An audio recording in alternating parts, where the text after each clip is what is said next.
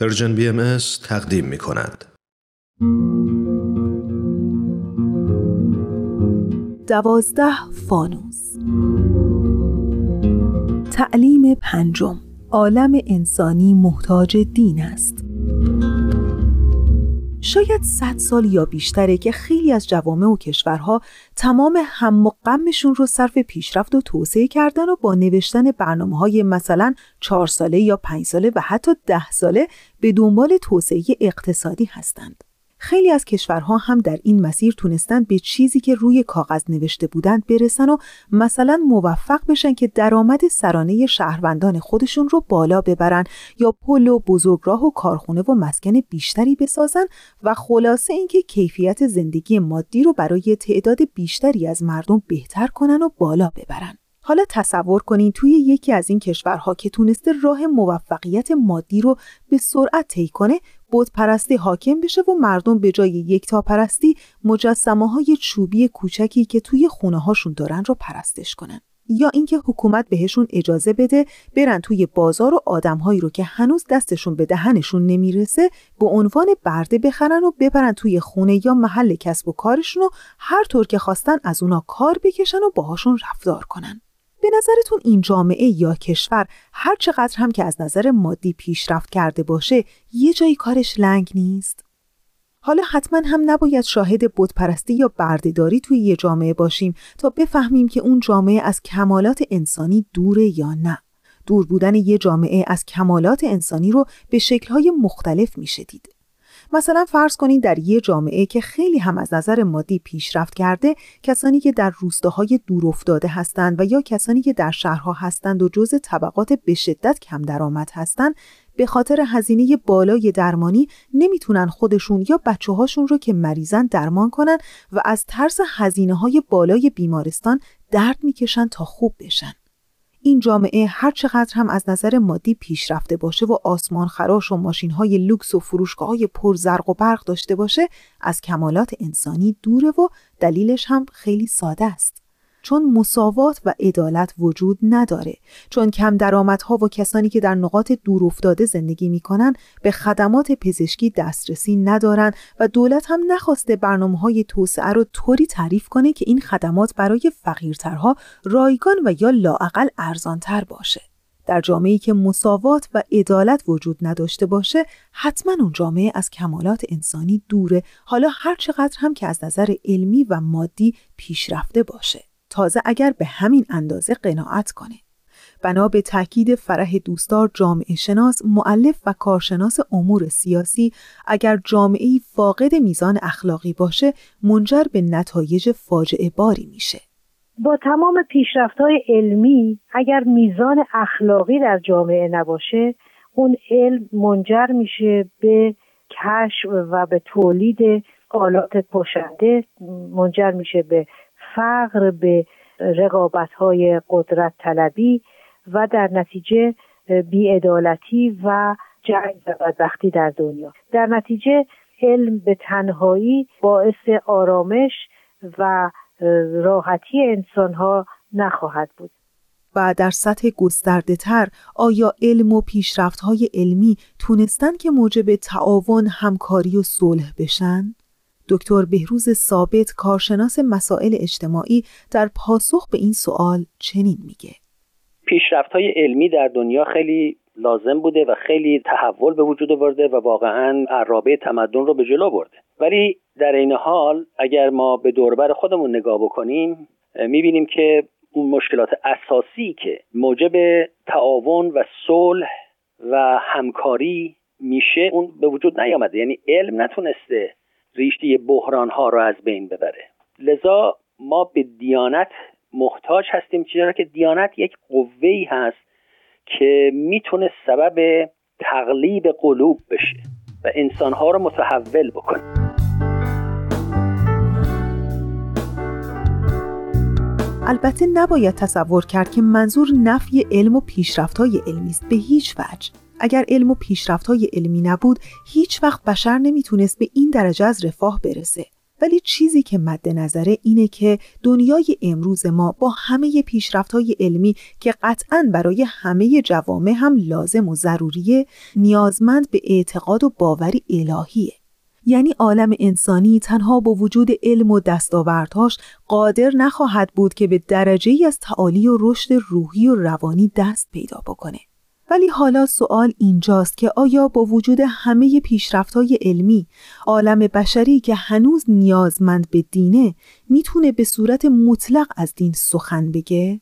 مهدی خلجی پژوهشگر الهیات اسلامی سراحتا صحبت از مطلق سخن گفتن از دین رو رد می‌کنه و اینطور دلیل میاره باید این نکته رو روشن کرد که از دین به طور مطلق نمیشه صحبت کرد ادیان در طول زمان و تاریخ تحول پیدا می‌کنن. هم از نظر عرضی یعنی در مقایسه با همدیگه خیلی متفاوتن. مثلا محتوا و کارکرد مثلا بودیسم یا دین بودایی با اسلام یا با دیانت بهایی یا ادیان دیگه در آمریکا لاتین یا هند اینا متفاوتن. بنابراین نمیشه که با یک کلمه تحت عنوان دین در مورد همه اینها داوری کرد در طول اثار و قرون همیشه سایه دین و تعلیماتش در جامعه انسانی به اشکال مختلف ظاهر شده ولی بنا به تاکید مهدی خلجی دین و کارکردهاش به عنوان یک نهاد اجتماعی در دنیای قدیم متفاوت از اون چیزی بوده که ما در دنیای جدید می‌بینیم.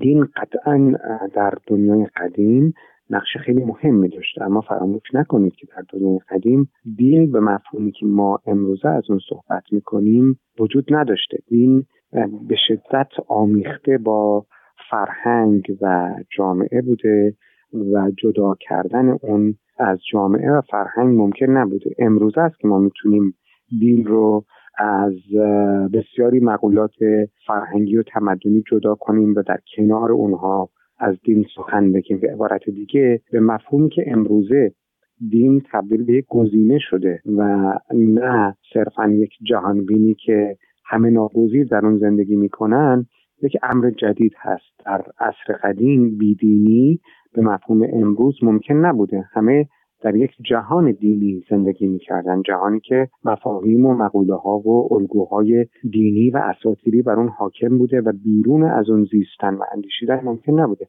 اما امروز این نیست. امروز دین یک ساحت مستقلی است که ما می توانیم به اون وفادار باشیم در درون اون زندگی کنیم به یک عالم قدسی اعتقاد داشته باشیم و می‌تونیم هم نداشته باشیم. این ویژگی اصل ماست. و حال اینکه عالم انسانی که نیازمند به قوایی روحانی و الهی است. چه نوع تفکر دینی باید وجود داشته باشه تا دین در کنار علم و دستاوردهاش موجب پیشرفت و تعالی جامعه انسانی بشه؟ دکتر بهروز ثابت از خصوصیات این تفکر دینی صحبت می‌کنه. یک تفکر دینی که با پیشرفت تمدن همگام هست. یک تفکر دینی که اقلانی هست. یک تفکر دینی که از تعصبات به دوره. در این حالت عالم انسانی محتاج به این تفکر دینی هست. چرا که اون وقت می‌تونه بر احساسات تاثیر بذاره و انسانها رو دچار تحول عاطفی و اخلاقی بکنه. به خاطر تمام این مسائل اهمیت دین در دنیای امروز هنوز از بین نرفته. ولی هرگز نباید بر این باور بود که اگر عالم انسانی نیازمند به دینه به این معناست که دین به عنوان یک نهاد اجتماعی بناست که جایگزین نهادهای اجتماعی فرهنگی و سیاسی دیگری در جامعه بشه.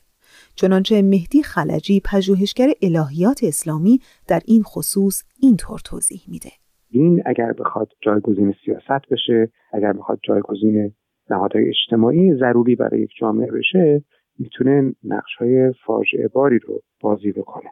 اما در جوامع دموکراتیک که نه قانون نه اجرای قانون نه نهادهای مدنی نه نهادهای دموکراتیک وابسته به دین نیستن و مستقل از دین هستن و دین می‌تونه یک ساحتی باشه که تهدیدی برای دموکراسی ها نباشه. در این جوامع دین می‌تونه نقش اجتماعی مثبتی بازی بکنه. مثلا یکی از نقش اجتماعی مثبت دین در تشکیل و اداره سازمان های خیری است هر انسان ها به انگیزه های دینی و با اعتقادات دینی می‌تونند برانگیخته بشن برای اینکه به هم نوعان خودشون کمک کنن. از مالشون از وقتشون از انرژیشون به صورت داوطلبانه مایه بگذارند و به انسانهایی که نیازمندن در هر زمینه کمک بکنن این دین می‌تونه آدمها رو به این سمت ببره. و از این روز که برای خلق کمالات انسانی دنیای بشر نیازمند به مربیان الهی است نه فلاسفه اقلانی چنانچه این یکی از تعالیم اجتماعی آین باهایی محسوب میشه که عالم انسانی محتاج به نفسات روح القدسه. یعنی عالم انسانی محتاج به دینه. حضرت عبدالبها پسر ارشد حضرت بهاءالله بنیانگذار دیانت بهایی در این باره فرموده اند فلاسفه گفتند که مربی بشرند. ولی در تاریخ نظر کنید قادر بر تربیت خود یا معدودی قلیل بودند. لکن تربیت عمومی را از عهده بر نیامدند. ولی قوه روح القدس تربیت می نماید مثلا حضرت مسیح تربیت عمومی کرد. ملل کثیره را از عالم اسارت بتپرستی نجات داد جمعی را به وحدت الهی دلالت کرد. ظلمانی را نورانی کرد جسمانی را روحانی کرد. عالم اخلاق را روشن نمود و نفوس ارزی را آسمانی کرد. و این به قوه فلاسفه نمی شود بلکه به قوه روح القدس می شود زیرا هر قدر عالم انسانی ترقی نماید باز ممکن نیست به درجه کمال برسد الا به تربیت روح القدس. بی همگان به سر شود بی تو به سر نمی شود. داغ تو داغ در این جای دیگر نمی جای دیگر نمی